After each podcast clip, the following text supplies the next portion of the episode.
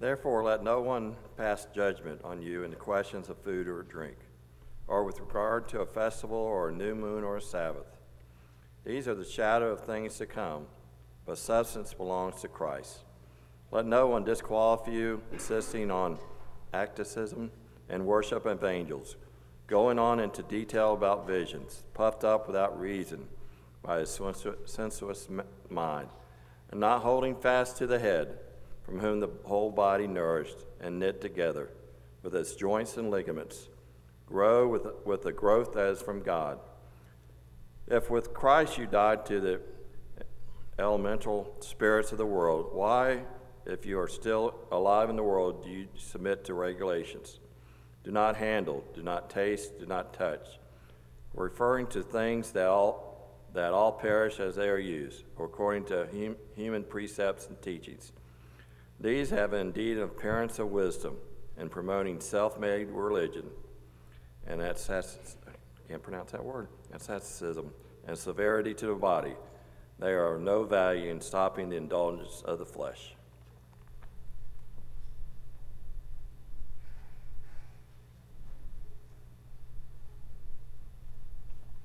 Shall we pray? Gracious Heavenly Father, we come to you as the source of all truth and the source of all life.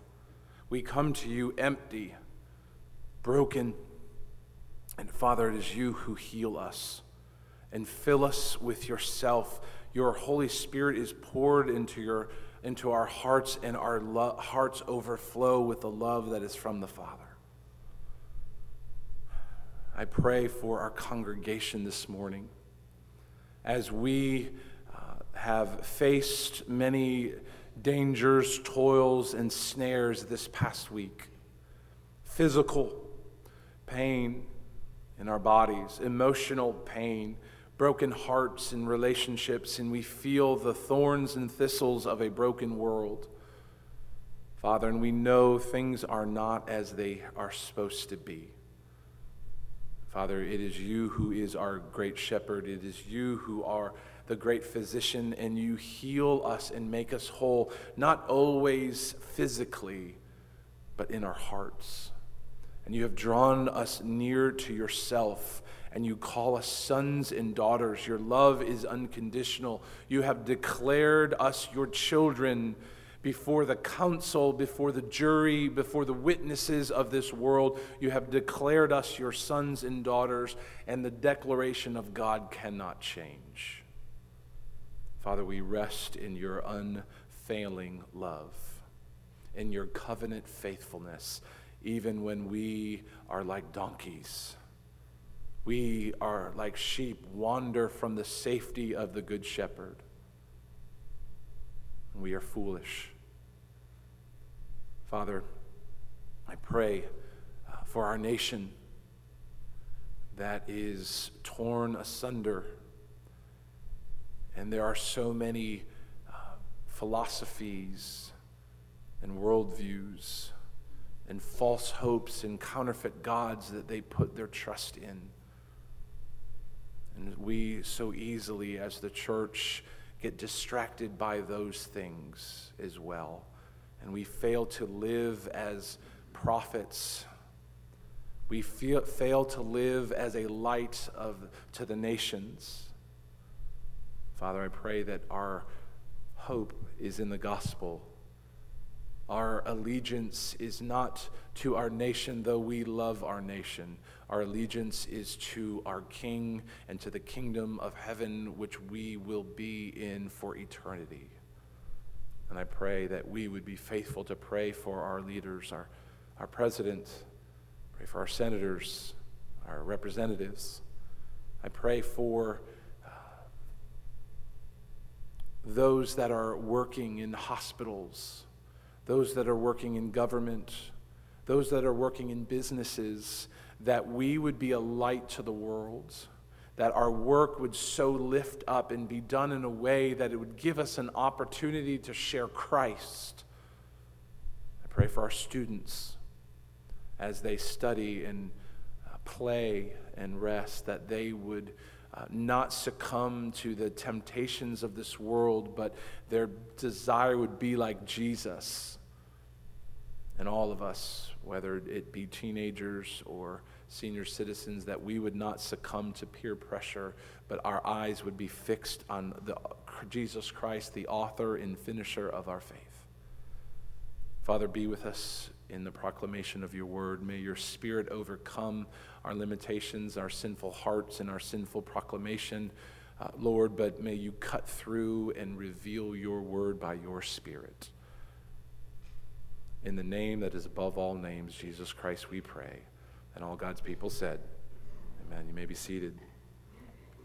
I want to thank, before I begin, I want to thank Scott and Jenny and Olivia for stepping up and, and playing this morning.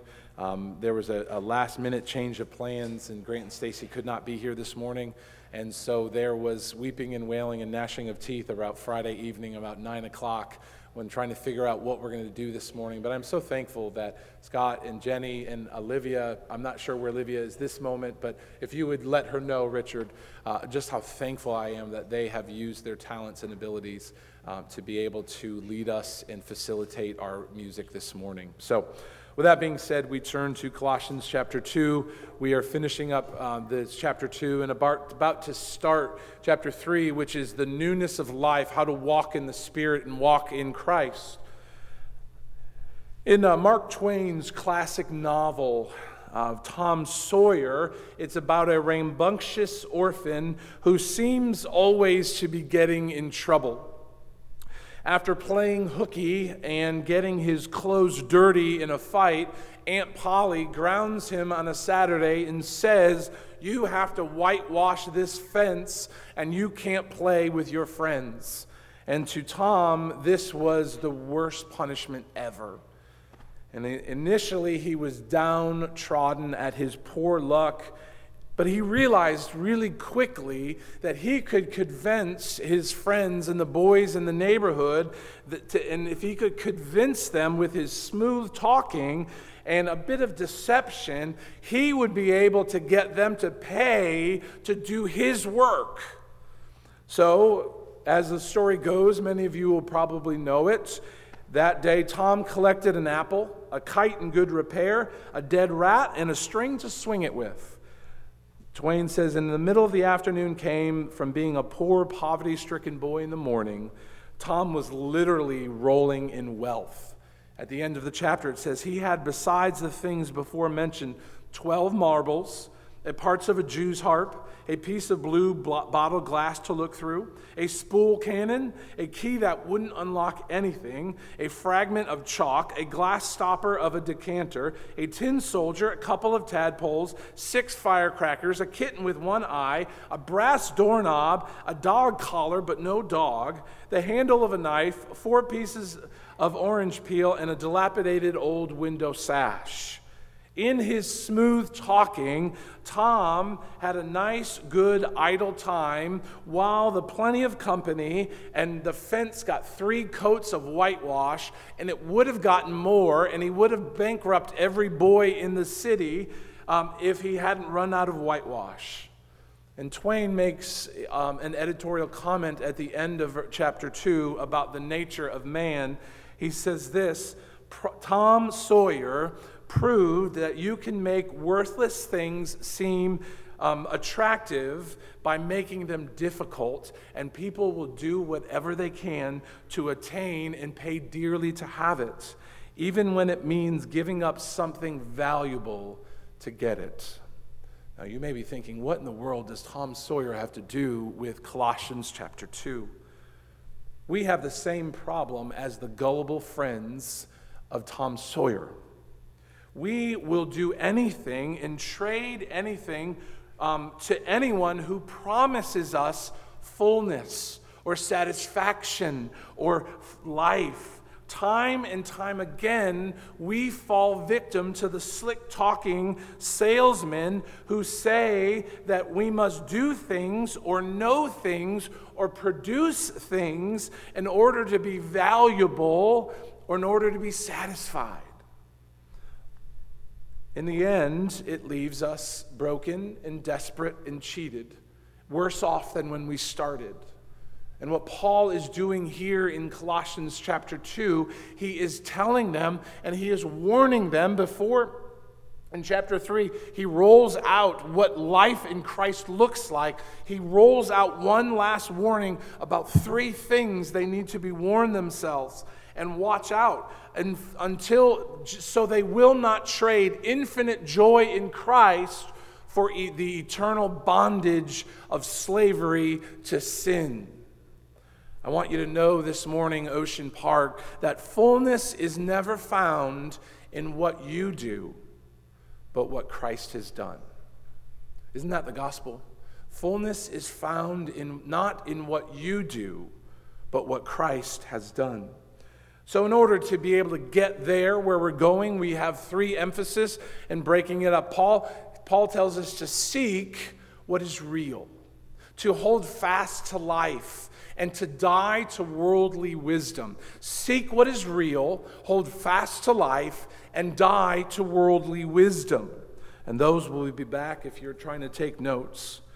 And if we heed Paul's warning this morning, brothers and sisters, oh, they're still up there. If, if we heed Paul's warning, it will protect us from following the counterfeit gods of this world that lure our hearts away from fullness in Christ. Jesus Christ, the only source of life for us. For at the cross, those who have been united to Christ have been united to his life, his death, his burial, and his resurrection. And we do not need to seek fullness anywhere else because fullness was accomplished at the cross. So we begin in our text this morning in verse 16 and 17. You are called, Ocean Park, to seek what is real, to seek what is real.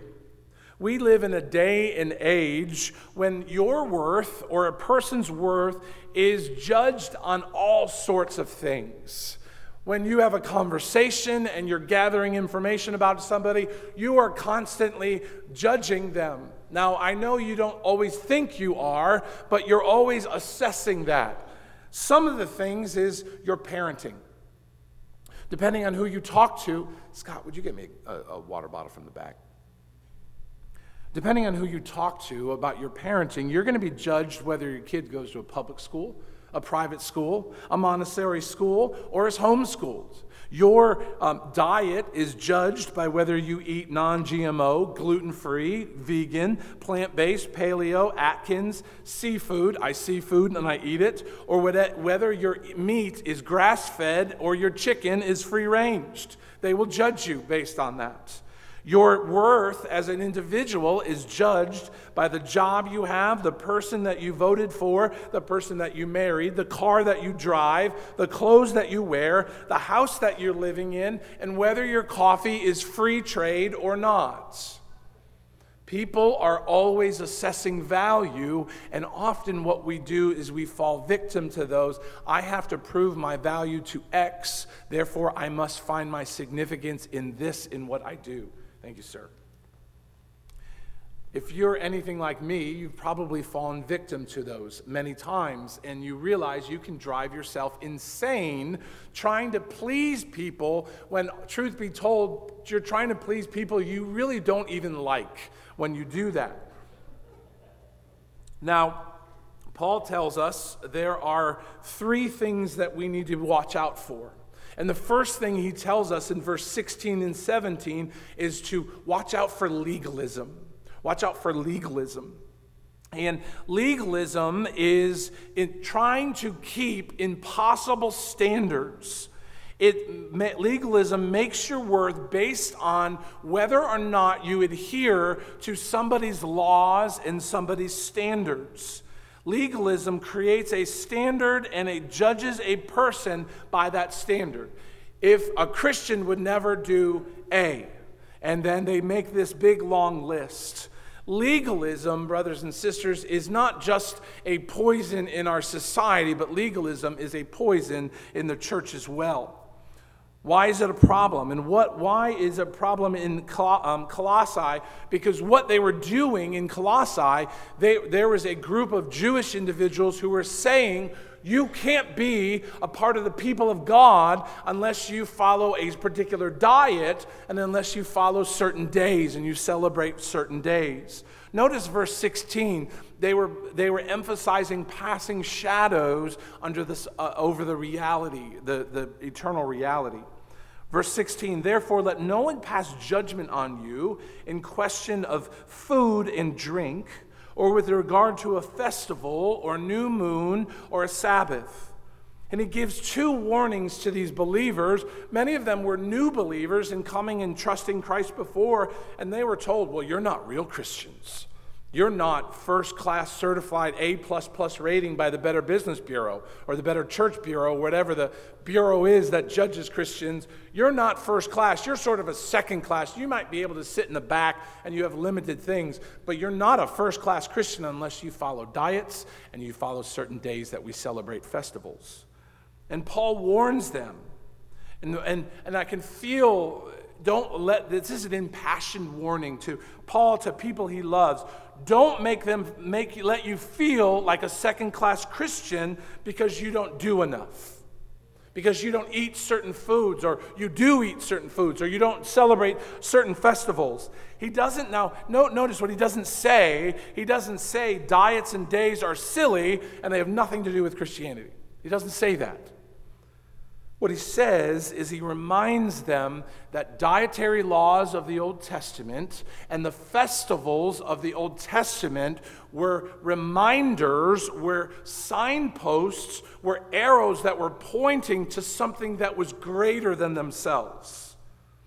The dietary laws were sensitizing God's people to purity. The seven Jewish feasts were ways of teaching the people about the work that the coming Messiah would come and do amongst his people to redeem them. The Sabbaths reflect the ultimate rest that God was leading his people into. So we don't, as New Testament Christians, say, well, we're under grace, not under law, and, and rip our Old Testament out of the Bible. We study it and we learn it. Why? Because it gives us a, a more robust, fuller picture of the righteousness of God and the promise that was coming. And I tell you, when you understand the laws of the Old Testament, it's like going from a, a 29 inch tube TV to the high definition TV for the first time. Do you remember that first time you saw a high definition TV? Men, you may know it better. You might have it written down and celebrated each year, but you, you're like, wow, I've never seen such detail. And some newscasters, you're like, I've never wanted to see such detail. Um, but you see this, this, here goes it. They don't prepare you in seminary for amber alerts that go off in the middle of your sermon. Pray for, pray for that child, where, whatever they are. Pray that the Lord would protect them from anyone who seek to do them harm. But Paul doesn't just say, well, forget about that. That's no big deal. He says the reason the Lord blessed his people with diets and days is because he was teaching them of that greater reality and that greater substance that was coming. And that reality is here, and his name is Jesus Christ. So we are no longer under those passing shadows, but we come and we come under Christ and we put on Christ because he is the eternal reality that we see in verse 17. Notice, these diets and days are a shadow of the things to come, but notice the substance. You can look at my shadow, where is it back there, and you can tell a lot about me. I'm tall, I got big ears, I got big feet by looking at my shadow. But if you really want to know about me, look at me. I can use an example. If um, and I, before we got married, we were about away from each other a year. And we would send letters back and forth before texts and, and, emails were predominant. And I still have those letters in my closet, and so does she. But when I'm with her, I'm not reading the letters, I'm listening and I'm talking and I'm looking at her.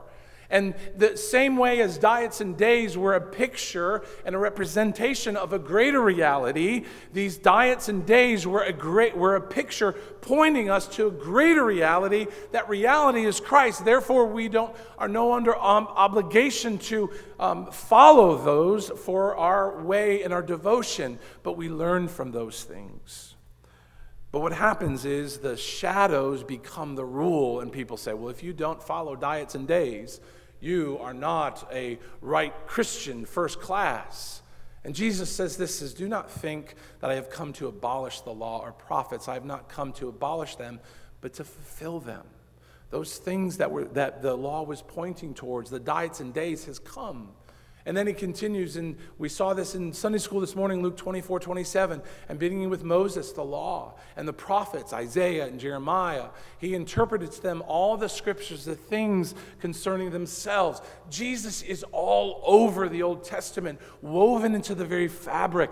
Every story, every law whispers his name, and it says, Jesus is coming.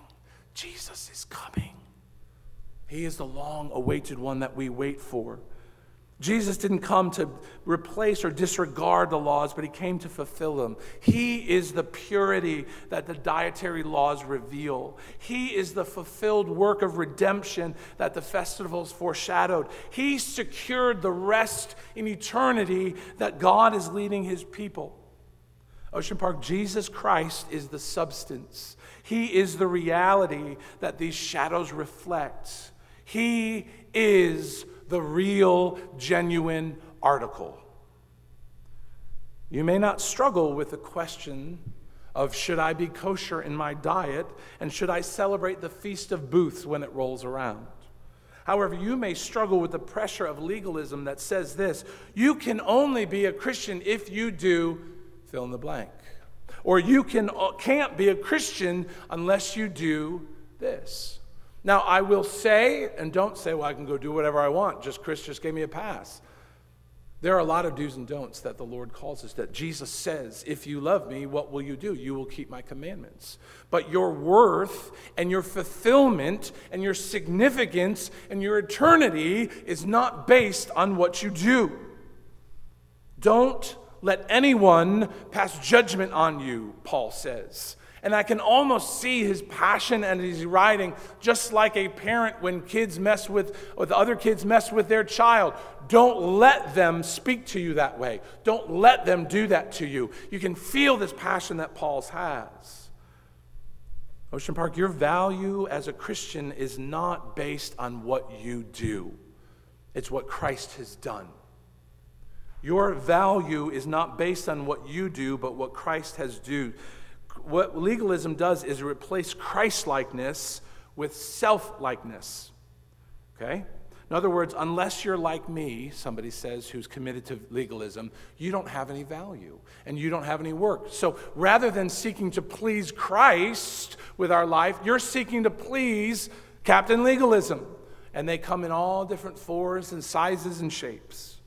Kent Hughes says this he says legalism spawns judgmentalism, which is miserable for the judged and the judging because it shrivels their souls. Legalism is a heavy burden to bear for yourself and for others because you never know when to please and you're never good enough and you can never even live up to your own standard. How could you possibly live up to somebody else's standard? Legalism is joyous because it heaps a burden on you that you cannot bear, a burden of thou shalt nots. It demands uniformity that you have to think like them, talk like them, act like them, dress like them, do everything just like that. It demands that.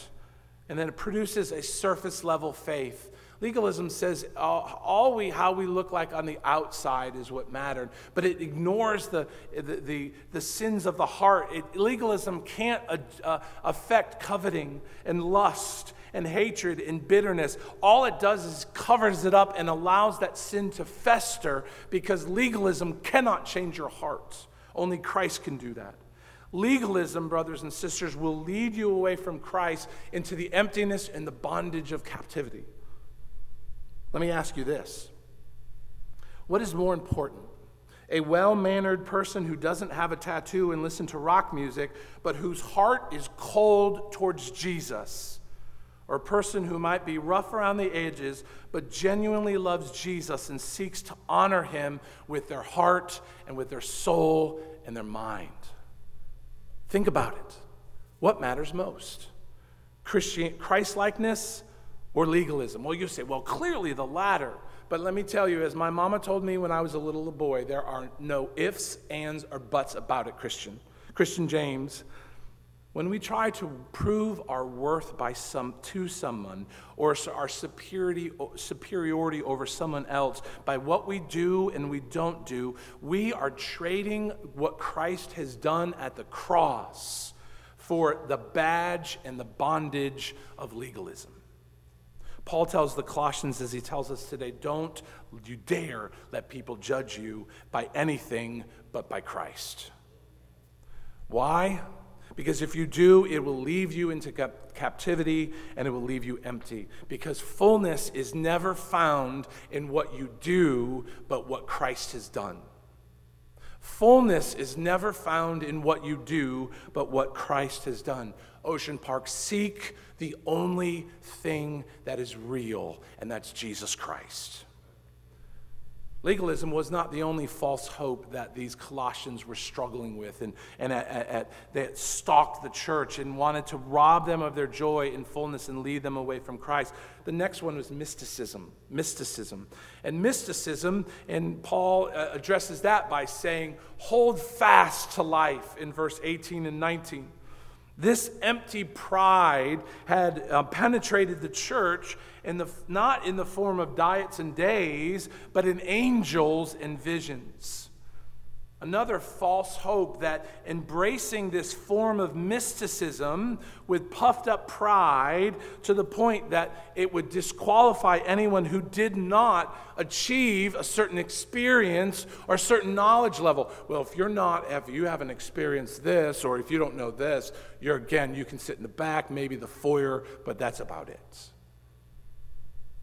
Paul says, don't let them disqualify you. Don't let them convince you that your worth is anything other than in Christ.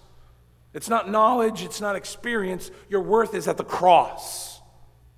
And from that, you respond in a life of faithful obedience, as we'll see in Colossians chapter 3. You must reject their teaching and hold fast to Christ. Notice this false humility of the false teachers in verse 18.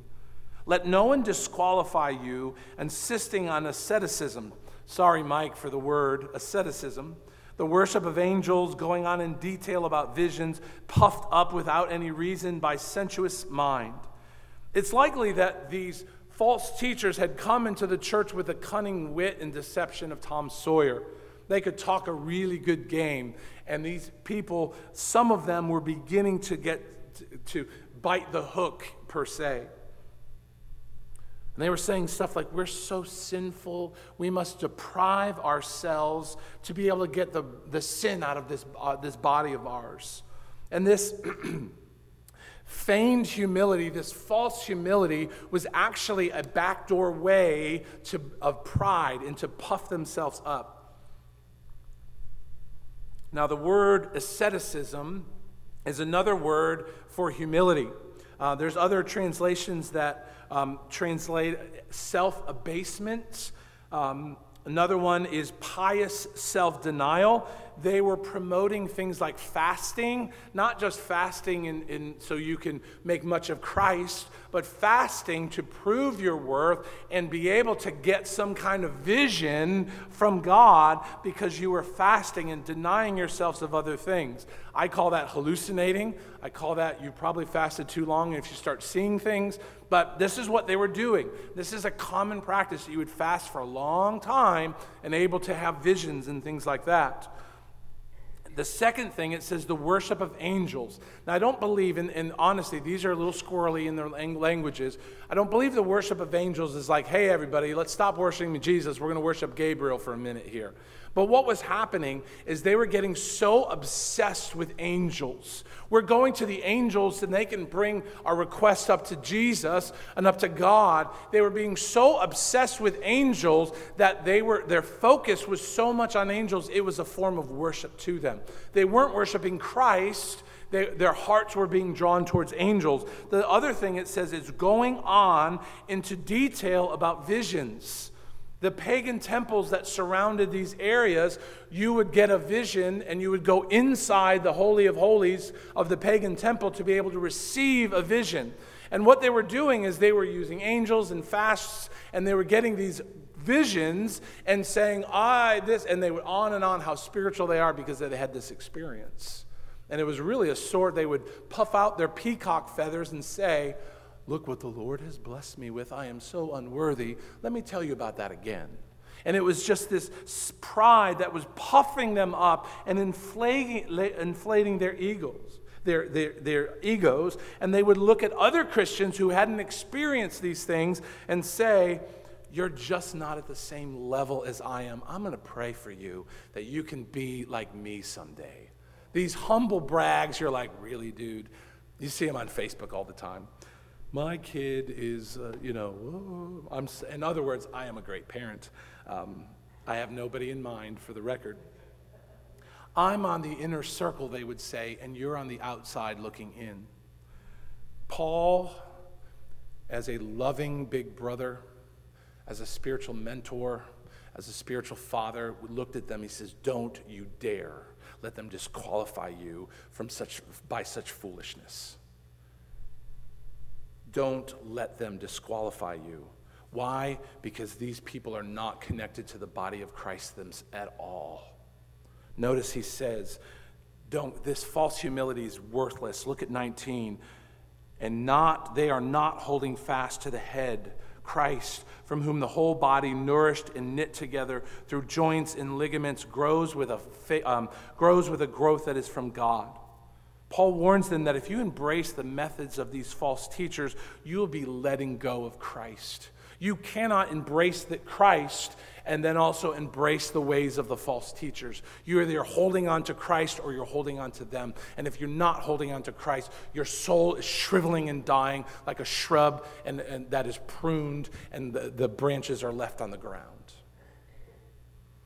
Paul promises you will not find fullness and you will not find growth in earthly taboos and celestial observances and worship of angels and star spangled visions. Such things only puff up human pride with a hot air of empty, uh, empty pride, and they sever the bonds that hold you to Christ.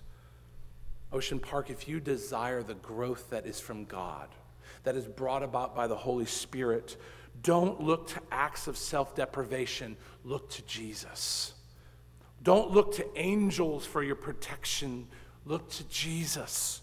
Don't look to visions to guide you in truth. Look to Jesus. He is the source of all life. He is Lord and Savior, by whom all things and for all things were made and created. Why would we leave the Almighty God, maker of heaven and earth, and go to silly angels and visions and things like that when the Lord says, Come to me and cast your cares upon me? Brothers and sisters, you must hold fast to Christ, who is your life. I want you to notice one other aspect of this exhortation that he says about holding fast. Notice it's not in isolation, it's not as a lone ranger Christians, but it's part of a body. Notice verse 19 a little bit in holding fast to the head, from whom the whole body, nourished and knit together, joints and uh, ligaments, grows with a growth that is from Christ. I have watched in my five years here, in my 41 years of life, most of them growing up in church, many years not clueless about really what was going on, but over the years I've put things together. And I've seen far too many people that have drifted into isolation, separate from the church, from the body, from faithful teachers, from loving accountability, and they have caught this isolation emphasizing experience and emphasizing knowledge has caused their souls and to shrivel and their life in Christ to decay. Rather than holding onto the cross, they grew isolated by self pride because of their experiences and because of their knowledge. I want to give you two, two examples one that I'm guilty of, one that I've watched. I call it cage stage theology. There's a, a, phenomenon known as cage stage when a believer is often uh, introduced to Reformed theology, specifically the sovereignty of God in salvation. Instead of producing humility that you didn't do anything, God is the one who loved you and chose you, it causes them to be incredibly puffed up with pride and the kind of thing you have to lock them into a cage so they don't hurt themselves and others. Do you see that there? And, and it says, Well, I have a deeper understanding of scriptures over all those other people. And if those in their cage stage don't receive a swift kick in the bottom by a mature believer who says, Stop it, they grow in isolation and in self pride because of their knowledge. And what happens is they lose hold of Jesus who saved them instead of saying by, uh, faith alone, by grace alone, through faith alone, in Christ alone, they say by grace alone, through my theology alone. Brothers and sisters, Jesus tells the Ephesians they had great theology. Man, they could cite chapter and verse. They knew their theologies, the, the first century Calvins and Edwards and Luthers and Wesleys, they knew it all. And he says, and he writes that I know your works, your toil, and your patient endurance, and how you cannot bear with those who are evil, the false teachers. But I've tested those who call themselves apostles and are not, and found them to be false. He says, You see right through bad teaching. You know bad teaching. And you, man, chapter and verse, you, you, they can't stand it. But look what in a few verses later. But I have this against you. It's a big one. You have abandoned the love you had at first. Their love, instead of for Christ who saved them, was their love for themselves and for theology and their doctrine. Now, again, I have probably 500 books in my library, and I love doctrine, I love reading, and I love talking about it. But brothers and sisters, I love Jesus the most because he's the one who saved me despite myself, despite my sin. He chose to love me and give me mercy. Second thing I have seen in walking is calling craving prophecy and missing Jesus.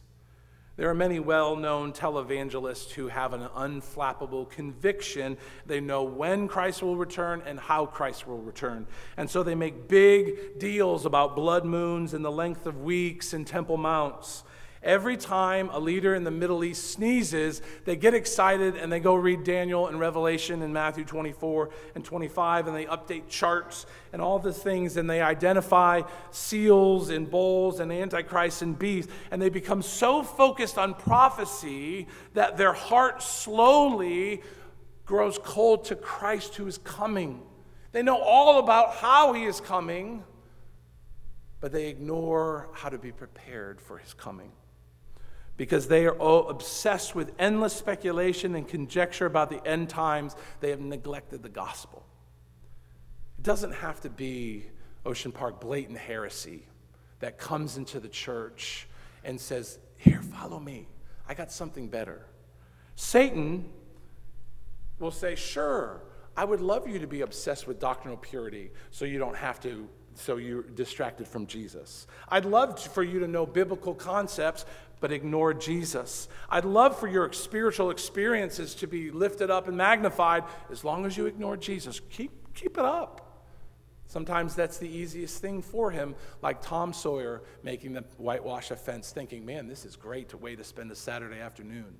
All the while he's kicking back, eating an apple, swinging a rat, thinking, man, these guys are gullible. Satan will use whatever tricks and means possible to get you to trade a life that's connected to Christ for a pocket full of useless trinkets. We'll see next week in chapter 3 what life connected to Christ looks like. But I want you to think today what is my focus? Where is my value? And what are the pitfalls that take my focus off of Christ? Is it angels and visions? Is it new revelation? Is it spiritual gifts? Is it sound theology? Is it biblical teaching? Is it Christian service? Is it rigorous Bible study? Is it a seminary education? Or is it something else that the Satan is using to get your focus off of Jesus and to ignore the gospel and to be focused on everything but the gospel? Don't allow the side things to replace the main things and to let your focus and your grip go off of Christ onto something else. Why? Because fullness in Christ is not found in what you do, what you know, or what you experience, but what Christ has done. Seek what is real and hold fast to life. And again, a lot of those things are really good. And it's really important to know how Jesus is coming and that he's coming. But we can lose sight of Jesus when we get wrapped up in theology and history and predictions and all that stuff, and we miss the person. In closing, as we run out of time here, verses 20 and 23, Paul tells us to uh, die to world. No, he doesn't tell us there. Okay. Paul tells us to um, die to worldly wisdom in verses 20 through 23. The f- third false hope that um, Paul warns them to believe is the danger of asceticism. And I know you probably want to say gesundheit when I say that, but really what asceticism is like rampant self discipline and avoidance of all kinds of indulgence for religious reasons. I'm not going to smile. I'm not going to have fun. I may not want to move because I could be doing sin. I could be doing something bad. What they were doing is they were told they have to do all these things to avoid sin. And again, there's a lot of things that we need to do to put to death that old man, that sinful nature inside of us, but it's not what we do, it's what the Spirit has done through Christ at the cross. Notice this, these powerless things in 21 through 23. If with Christ you died to the elementary powers of this world, why are you still alive in the world? Why do you submit to regulations, disciplines, deprivations? Do not handle, do not taste, do not touch, referring to things that all perish, according to human precepts and teaching, according to human wisdom, that if I do all these things, I'll be very spiritual and I'll avoid sin. Allah, the pride, fuel of pride behind it. Asceticism is a futile attempt to defeat the flesh. If you read Luther's biography, he was a monk. And you can't get in a lot of trouble in a monastery. They don't do a lot but read the Bible and pray. But he, he said he, hours he would go and confess sins of his heart. Why? Because his sin, his heart was sinful, and the deprivations of his life could not address those things. They couldn't stop that. This is the very thing that Timothy or Paul warned Timothy and Titus. He says, There are many who are insubordinate, empty talkers and deceivers, the Tom Sawyers of false teachers, especially those of the circumcision party. This group of teachers that were saying, You have to be circumcised, you have to do this, these passing shadows. Therefore, rebuke them sharply that they may be sound in the faith, not devoting themselves to Jewish myths and commandments of people who turn away from the truth. You can say, do all these things to just say no, but you never address the sinfulness of your heart because you just say no and you never turn and say yes to Christ. And it's so, so easy to do. The Church of Jesus Christ continually needs to be on guard lest powerless human traditions rob the members of their freedom in Christ. I want you to notice in verse 20, we see the powerlessness of regulations and rules and lists, but we see the power of Christ. If with Christ you died to the elementary powers of the world, we see the power of the cross a do it yourself religion that puts your work, your knowledge, and your ability at the center is always doomed to fail.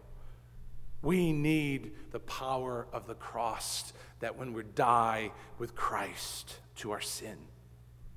If you set your goals on self discipline and self awareness and self fulfillment and self esteem and self actualization and self help, you will end up worshiping yourself. At the end of the day, if you are in Christ, you have died to the wisdom, to the worship, and the false humility of this world. You don't need rules and regulations, superimposed worship, false humanity, profound doctrinal knowledge, or to treat yourself harshly. You need Jesus every hour. I need you, precious Lord. And that's the first thing you ask when you open up your eyes. I need you, Jesus. I am weak and you are strong. I am scared of what's coming, but you make me strong, and I can trust you. You need the cross. You need the Holy Spirit to give you the power to put to death the old self and to make you more like Jesus every day. Don't embrace legalism and mysticism and asceticism, which are all the works of your hand, but you embrace Christ, cling to the cross. Nothing in my hands I bring, only to your cross. I cling naked, come to you from for dress. We need the cross. Make Christ more and make us less. Why? Because fullness is never found in what you do, but what Christ has done. Don't believe the Tom Sawyers of this world who use their wit and their cunning to convince you to trade your freedom to bondage in the end to get you to do what they tell you to do. Trust Christ by seeking what is real, by holding fast to life, and to by dying to worldly wisdom. I want to close with a great song that I love. If I could convince Jenny in the next five minutes to sing it, we would do that, but I don't think, I don't think she'll go for that. No. It's the Getty song, My Worth is Not in What I Own. And I want to read you the words that they are. To wonder, um, that's not right. All right, I'm just going to read them to you.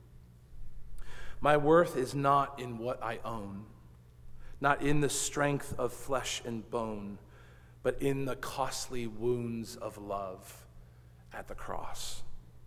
My worth is not in skill or name, in win or lose, in pride or shame, but in the blood that flowed at the cross. I rejoice in my Redeemer, greatest treasure, wellspring of my soul. I trust him, no other. My soul is satisfied in him alone. And she finishes Two wonders here I confess my worth and my unworthiness, my value fixed, my ransom paid at the cross. Brothers and sisters, fullness is not found in what you do, but what Christ has done at the cross.